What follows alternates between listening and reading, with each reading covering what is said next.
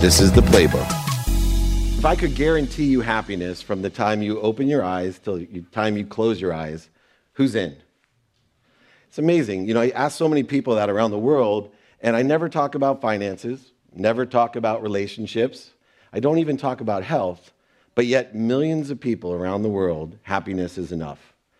Now, I have a lot of different teachers, I believe, to surround myself with the right people and the right ideas. And this guy, René Descartes, in the 17th century, taught me, I think, therefore I am. He also taught me that the mind and the body are separate, that the body actually belongs to the physical science and the mind to the metaphysical. He actually took it further and teaches that the mind, body, and soul are completely separate. They're not one. Well, just because you're a genius and a philosopher doesn't mean you're right. I grew up a little differently. I wanted to be rich.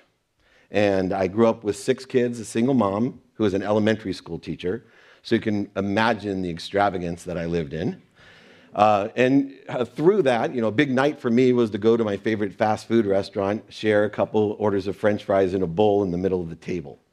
But, you know, in my life, we were very happy. And the only time that I wasn't happy was when I'd see my mom crying because, you know, the car would break down or the dishwasher wouldn't work or she was unable to send any of us to summer camp or something we wanted to do. And I just thought to myself at that time, I thought, wow, if I could just be rich, then not only would I be happy, but I could make my mom happy as well. My mom had one thing, though. She was an extraordinary parent. She had 6 kids, extraordinary kids, all went to the Ivy Leagues. She was a master. She had a black belt in this martial art that many of you know as Jewish guilt. She was actually a 3rd-degree black belt in Jewish guilt. She had us all believing that if we weren't educated, we were doomed. In fact, I truly believe that the fetus, when I was in science class, wasn't fully developed until after graduate school. I was completely lost. Now, unfortunately for me, I felt that I was the low end of the gene pool because I actually brought a bee home in high school. And I thought it broke my mom's heart. But fortunately, we all got scholarships to college and even went on to graduate school.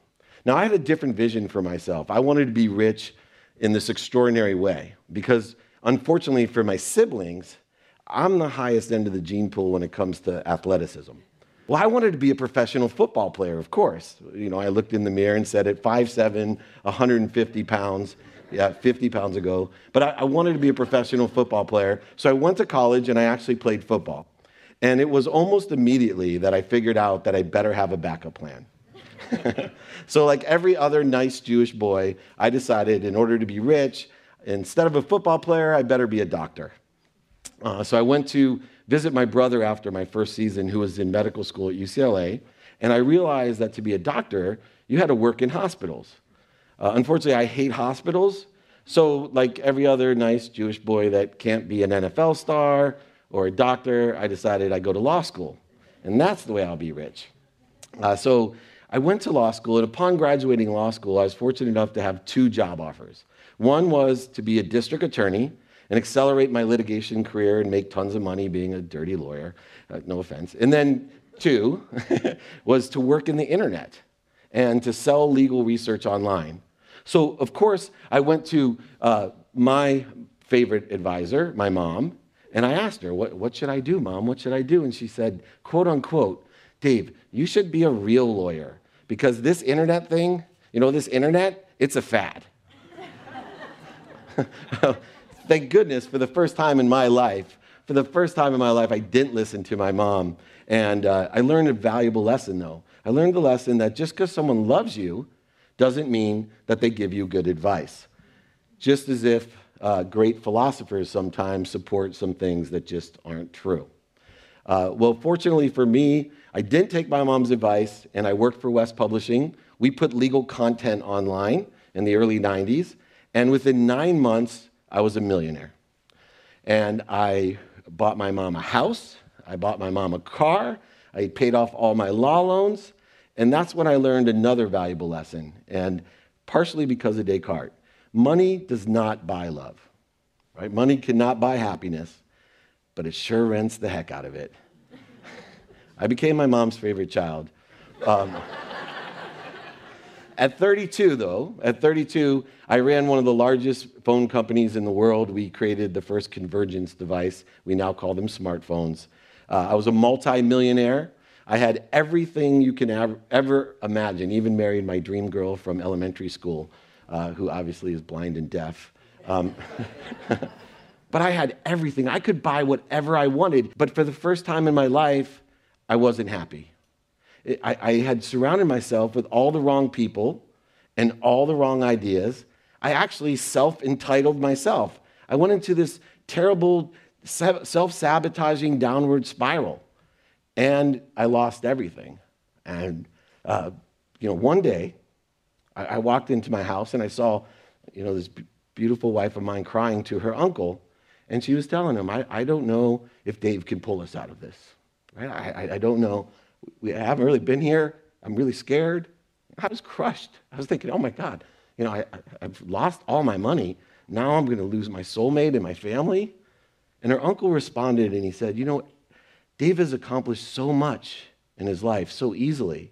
I can't wait to see what happens with his back against the wall." Wow. That fired me up when my wife confronted me and told me for the first time that she wasn't happy. And she had asked me, she said, "You should go back, Dave, and you should take stock in who you were, and also take stock in what you've become." And so I went back and I thought about Descartes, and I thought about the mind and the body and the soul, and I thought about my mom and what I had learned, and I realized that my mom and Descartes and others had empowered me with four things to be happy. One was gratitude. The second was empathy. The third, accountability. And the fourth, effective communication. Now, gratitude was so easy for me, right? Everybody knows what gratitude. Thanksgiving's my favorite holiday. But gratitude gave me a positive perspective no matter what I had. It's so powerful. In fact, I tell people today, if you want to change your life, it's as easy as two simple words: thank you. In fact, the best habit that you can have, I've done research for the last 10 years in quantum physics, metaphysics, physics, and I will tell you the best effective habit that you can have is to say thank you before you go to bed and when you wake up. If you can say or think thank you before you go to bed and say it and think it when you wake up for 30 straight days, I guarantee you it'll change your life. Now, how many here think you can do that for 30 straight days? Invariably, everybody raises their hand. The saddest part is by tonight, half of you will not say or think thank you. By the morning, another half of you will not say or think thank you. And unfortunately, in 3 days, almost all of us will forget to say thank you. I've given you the easiest way, gratitude, to change your life, and yet we're so far in our own way, we can't even say thank you for 30 straight days. The second tool that my mom gave me was empathy.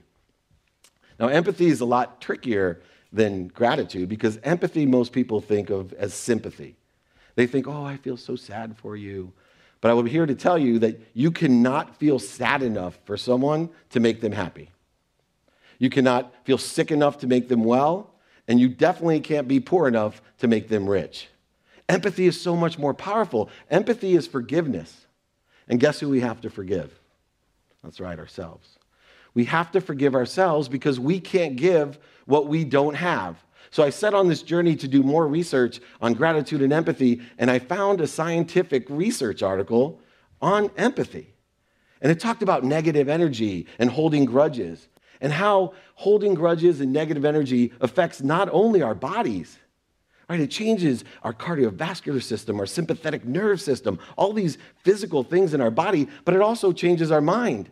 It creates anxiety and stress. And furthermore, it actually changes our emotions, our soul. By providing empathy or forgiveness to others, we actually can feel compassion for the negative energy that's been perpetrated on us. I found a doctor, her name is Candace Pert, and she's a famous neurologist. She was the one that discovered the opiate receptors in the brain, far above my brain. But anyway, she actually has done 250 research articles on the molecules of emotion. She actually takes scientific research and legitimizes how the mind, body, and soul are one, and how it creates its own medicine. She discovered through her research that we actually can change the way our mind, body, and soul react by simply understanding that they are not separate and that every illness we have has a psychosomatic component to it. Unbelievable. I was like, first my mom's giving me bad advice. Now Descartes has screwed up my whole life by telling me these things are separate. Are you kidding me?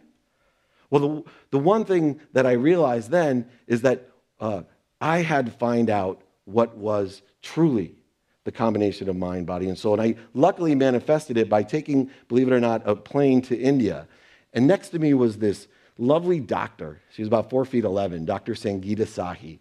And she looked at me and she said, David, she said, are you okay? And in my arrogant, idiot mind, I'm thinking, am I okay? I'm rich. Of course I'm okay. Are you kidding me? She said, no, you're so full of light, but you're blocking it. And I found out later that she was a practitioner of theta or quantum healing.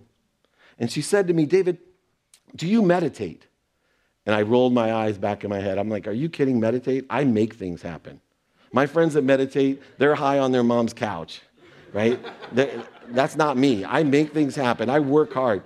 My wife, she's spiritual. She meditates, but that's not for me. She said, but what if I could teach you to meditate to increase the vibration of your body, to increase the vibration of your mind, to increase the vibration of your soul? And I said, well, what would that do? She said, well, David, everything vibrates. The earth vibrates the slowest. Those are minerals, then plants, animals, and then humans. And then sound vibrates faster, and light. And then the thought. Thoughts vibrate faster than anything. And Dave, do you know what thought vibrates the fastest? I looked at her puzzled, and she said, the truth.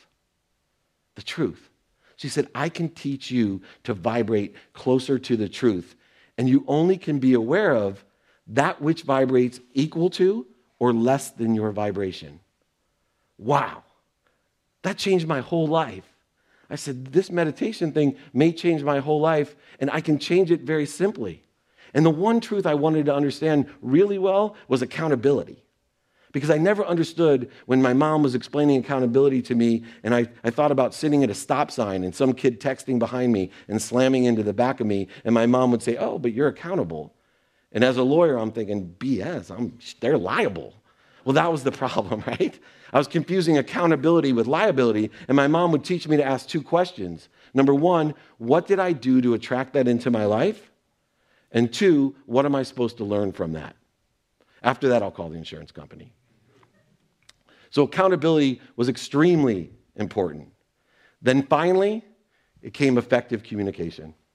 And effective communication is the ability to connect to everything that's relative to me. All that's relative to me, the people, the places, the things, all the associates, all the relationships, even the universe. And if I can connect to all of those things, I can be inspired or in spirit, and I can vibrate closer to the truth and be aware of so much more. But I had a problem connecting because I had these three levels that I had to connect on. One is that body level of conscious thought. I have this little guy in my head that is negative. But I learned to cancel those negative thoughts. So all conscious thoughts to me, if they are negative, they attract more negative thoughts to me. I just say cancel. And then what happens is once in a while, I attract that same negative thought back. I'm having trouble sleeping. I wake up early anxious. I know no one else is like that. And I can't understand why, but then I realize it's because I have a belief in my mind that negative belief is attracting the negative thought back. So I had to come up with a mechanism called clear. So when it happens, I just clear my mind, clear. And then finally, there were some things that are just made me unhappy. I couldn't understand it, not at a physical level, not at a mental level, but I kept attracting the same things back into my life. Even though I changed my thoughts and I changed my physicality, it kept coming back. The same person dating, the same business issues, the same business partner, all these things, I can't understand why. It's because I had to learn to shift my energy. And this is how we do it. I close my eyes and I think about what makes me most unhappy. And in what makes me most unhappy, I find a light. And I find that light and I cover what makes me most unhappy. And then in the same mind's eye, I look and I see what makes me most happy. My family, Bananas Foster's cheesecake, whatever I love.